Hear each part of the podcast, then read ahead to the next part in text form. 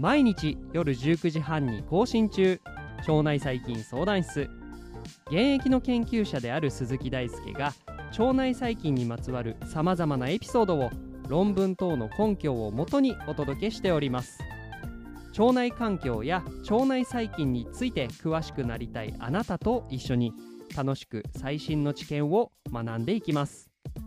この番組は腸内細菌研究に基づいた医療創薬を推進するメタジェンセラピューティクス株式会社の提供でお送りいたします。今日も一緒に腸内環境の世界へ飛び込んでいきましょう。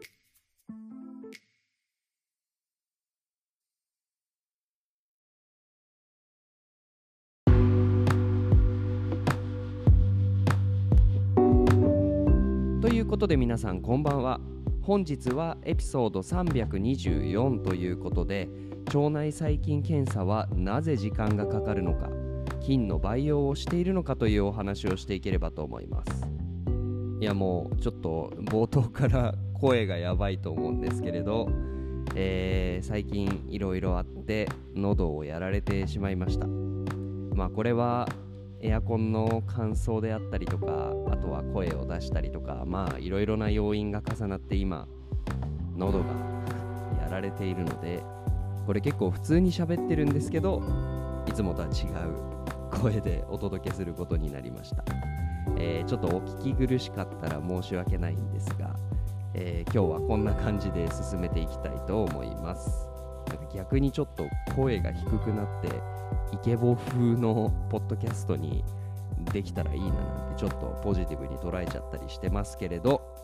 えー、今週はですね Yahoo 知恵袋にある質問に答えていくというそんなシリーズになっていて、えー、今回の質問は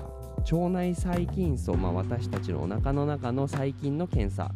いわばですね腸内フローラ検査についてです。質問内容は腸内フローラ検査はなぜ、え時間がかかるのか。そして菌の培養でもしているのかというような質問です。確かにまあエンドユーザーというか腸内フローラ検査腸内細菌層の検査をする人からすると裏側で何が行われているのかってあんま分かんないし意外と不透明なところも多いんじゃないかなというふうにこれは質問を見ていて思いました、まあ、これは、えー、まあ、研究者的に見ると、まあ、むしろ解析する側に立っているので、まあ、よく見えているということもあって、まあ、この質問答えられるなと思ったので今日は、えお話をしていきます。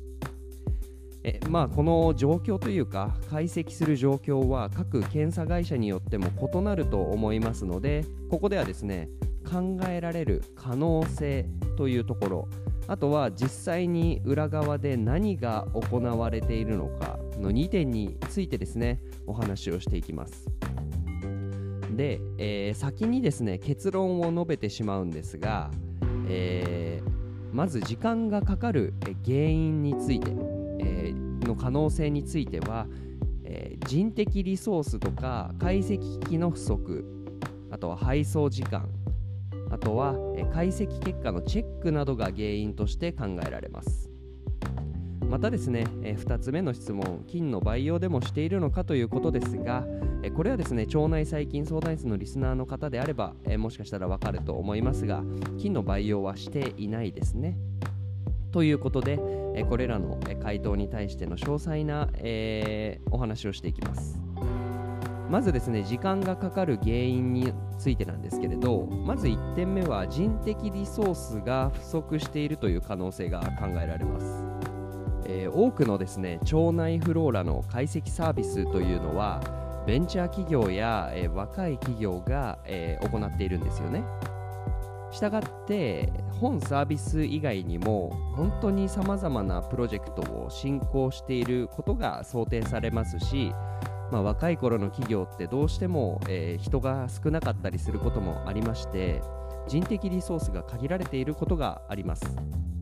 なので、まあ、その解析サービスに対して避ける人員が制限されている上で、えまあ、このように時間がかかってしまうというようなことは一つ考えられるかなと思います。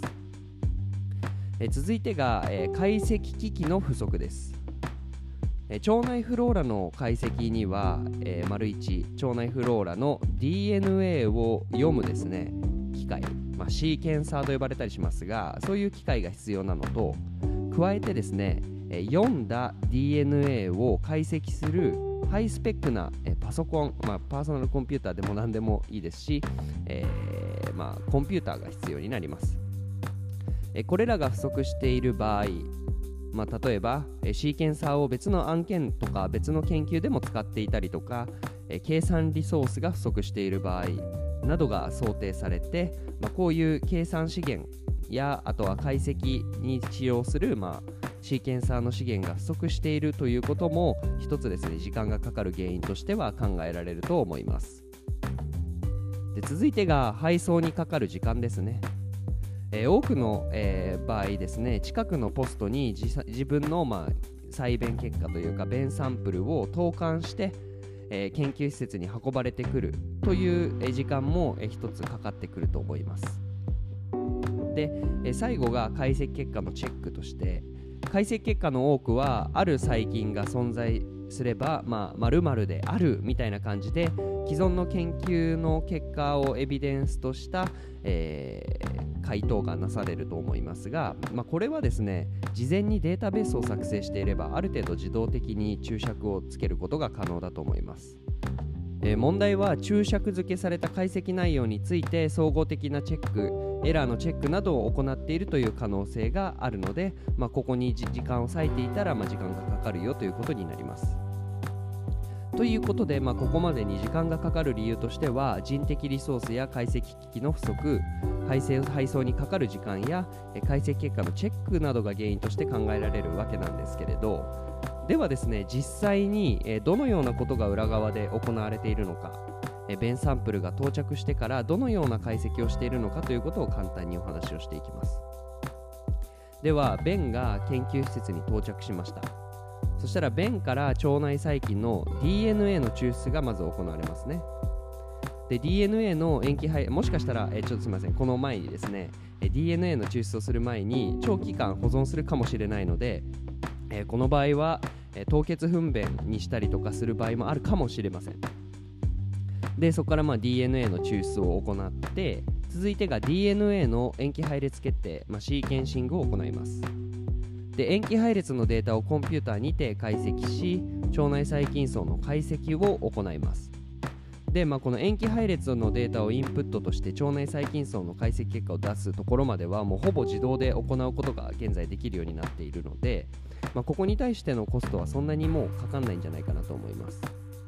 で、解析結果をレポートにまとめる。でレポートをウェブページに反映するかあるいは解析結果を変装すると、まあ、そういうところがですね、えー便サンプルが到着してから解析結果が返ってくるまでの一連の流れになりますなので、えー菌の培養をまず行っていませんえー菌の培養によって知ることができる腸内細菌層はまず限られてますしえー培養っていうのは時間的にも人的にも非常にコストがかさむ操作になるので、えー基本的にはやられてないと考えるのが正しいです。えまあ、ここまでですね、えー腸内細菌の検査、えーあるいは腸内フローラの検査にはなぜ時間がかかるのか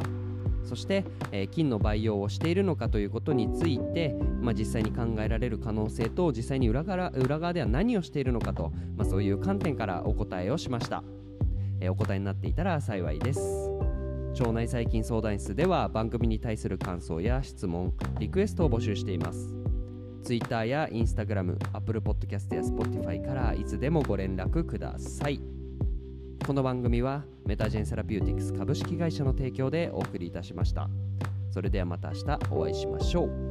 喉は早めに治せるように頑張ります。バイバーイ。